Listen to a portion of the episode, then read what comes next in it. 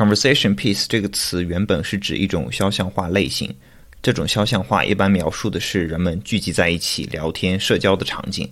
最典型的作品之一就是莫奈的油画《草地上的午餐》，而设计师菲利普斯塔克曾经用这个词来描述他为阿莱西所设计的那款非常有名的外星人榨汁机。此时的 conversation piece 则指具有某种特质的物品，人们会被这种特质所吸引，自然地围绕它展开一段谈话。促成今天这段谈话的是一家位于伦敦的科技公司 Nothing。更准确的说，是他们的产品。我一开始关注 Nothing 的原因很简单，我非常喜欢的一家瑞典电子产品公司 Teenage Engineering 是以 founding partner 创始合伙人的形式参与到了 Nothing 的产品设计中。那我个人更愿意把 Teenage Engineering 当做是一家优秀的设计工作室，而不是电子产品公司。当然，关于他们能聊的也很多，我们可以下次再谈。总而言之，有了 Teenage Engineering 的背书，Nothing 在设计上的噱头就已经很吊人胃口了。同时，我必须承认，Nothing 的产品对于消费者来说有一种直觉上的吸引力。它强烈的透明设计风格给人留下的印象是非常深刻的，这也是很多人认识它的起点。如果我们把 Nothing 置于当下的设计中来看，那么它可以被视作是一种对于现状的反叛或者补充。就像1998年第一台透明外壳的 iMac G3 那样，Nothing 的产品整体呈现出一种技术性的形象，或者说是一种极富科技感的表象。但当你逐步的拆解它之后，你会发现它在设计上确实存在技术性的进步。那如果我们说设计是有具有技术性这样一个评判维度的话，这种技术性是具有学术意义的。虽然 Nothing 整体的形象是反叛的和反学术的。一直以来，透明设计都是围绕着透明性展开的。无论是建筑设计还是产品设计，其实都是将透明作为壳体或者皮肤，或者甚至假装它在空间上的不存在，反过来呈现由其他材质所构成的主结构。比如，完全在强调钢结构的西格皮姆大厦，玻璃其实只是一种手段，为的是让钢结构之外的其他元素尽可能的消失。而回到工业设计上的透明，我们很容易联想到苹果曾经的透明设计时期。在 Mac G4 Cube 上，你可以看到将透明作为结构的发端。透明材料在这里不仅仅是壳体，同时作为支撑件将机箱悬浮起来。但即使对于苹果来说，这也还只是停留在浅层的尝试。当苹果发现了铝合金身上 Unibody 的潜力之后，它在结构上的探索就全面转向了铝合金了。当然，材料的转变也和其他很多原因有关，比如时代对于透明设计开始感到厌倦，就像我们现在开始对于电子产品的金属材质感到习以为常一样。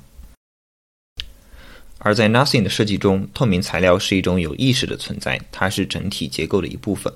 我们以 Nothing 的第二代入耳式耳机 Ear Two 的耳机盒为例，它的底座部分是一整块实心亚克力材料，被挖出了几个凹槽。耳机盒的所有其他部件都已嵌入到这些凹槽之中。最先被嵌入的是负责开合的铰链和磁铁，它们是最靠边的。最后嵌入的是含有电路板和电池的密闭包裹，它刚好压在铰链和磁铁之上，形成严密的结构。这些装配结束之后，它的设计就完成了。它也不需要再额外添加一块透明材料来盖住这些元器件，因为这些元器件和这块实心的亚克力就已经完成了结构的所有工作。你可以把这种嵌入式的设计视作是裸露版的 Unibody。当你打开 iPhone 的背板，你可以看到元器件在壳体上的装配关系，二者的结构是非常类似的。当你从耳机的侧面看到光线经过实心亚克力折射出来和里面嵌入的各个部件时，你很难不联想到吉冈德人的一系列关于实心玻璃的设计，或者更形象一点，它很像是琥珀。当你往回看他们的第一代耳机 Ear One 时，你会发现两代的产品在外观上非常相似，但结构是完全不同的。Ear One 的结构就是薄薄的透明上下壳体，包裹住所有的元器件，非常的传统。从外观的相似性上来看，你能发现它们其实在一开始就有了结构层面的企图。只不过因为某些原因导致了第一代的妥协，到了第二代，他们的设计才得以实现。当然，这仅限于他们的耳机设计。当谈论到 Nothing 的手机时，它的设计意义又是别的层面的。现在对我们而言，去装饰几乎已经变成了一种基本的设计道德。或许有人会在实践中悄悄使用装饰，但在理论上已经几乎没有人在质疑它了。真正被质疑的，或者说被模糊化的，是对装饰的定义。从建筑的角度讲，你可以说贴面大理石是一种装饰，因为它有区别于真正的大理石柱。但它又不像木头雕花一样，让人觉得是一种多余的纹饰，因为使用贴面的逻辑依然是有意识的去营造一种真实材质的假象，只不过这个假象最后是否会被戳穿，就取决于设计师的功力了。那么，Nothing Phone 的背面是一种贴面吗？或者说它是一种装饰吗？从 iFixit 的拆解报告来看，有一部分确实是真正的元器件。比如左下角弯来弯去的那根其实是连接屏幕的排线，居中的无线充电线圈很明显也是真的元器件。非常讨巧的地方其实是在于灯条的加入，也就是 Nothing 所说的 Glyph Interface，它让整个背面的外表面的暴露有了合理性，每一块带有灯条的部件都拥有了功能，脱离了传统意义上对于装饰的定义。当然不可避免的，这些部件里有一小部分确实是贴纸。为了遮盖底下较为凌乱的电路板和排线，让视觉更为统一。当然，从表象上来看，是否是贴纸并不重要，重要的是这样的设计能不能构建自身的合理性，让人认为它并不虚假。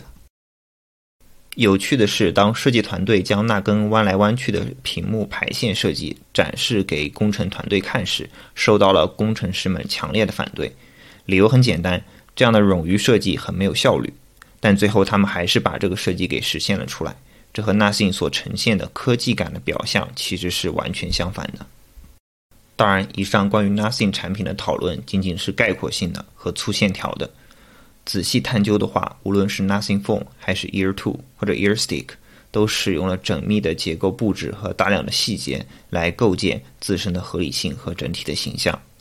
Nothing 的创始人卡尔培在接受访问时提到，透明设计是设计团队一开始的提议。透明设计带来的轻质化，契合了穿戴设备对于轻松感和时尚感的追求，这是一种很设计师直觉的选择。但同时，你又非常惊叹，他们在定下这样一个方向之后，又走了多深，走了多远。这也是 Nothing 值得被我们讨论的原因之一。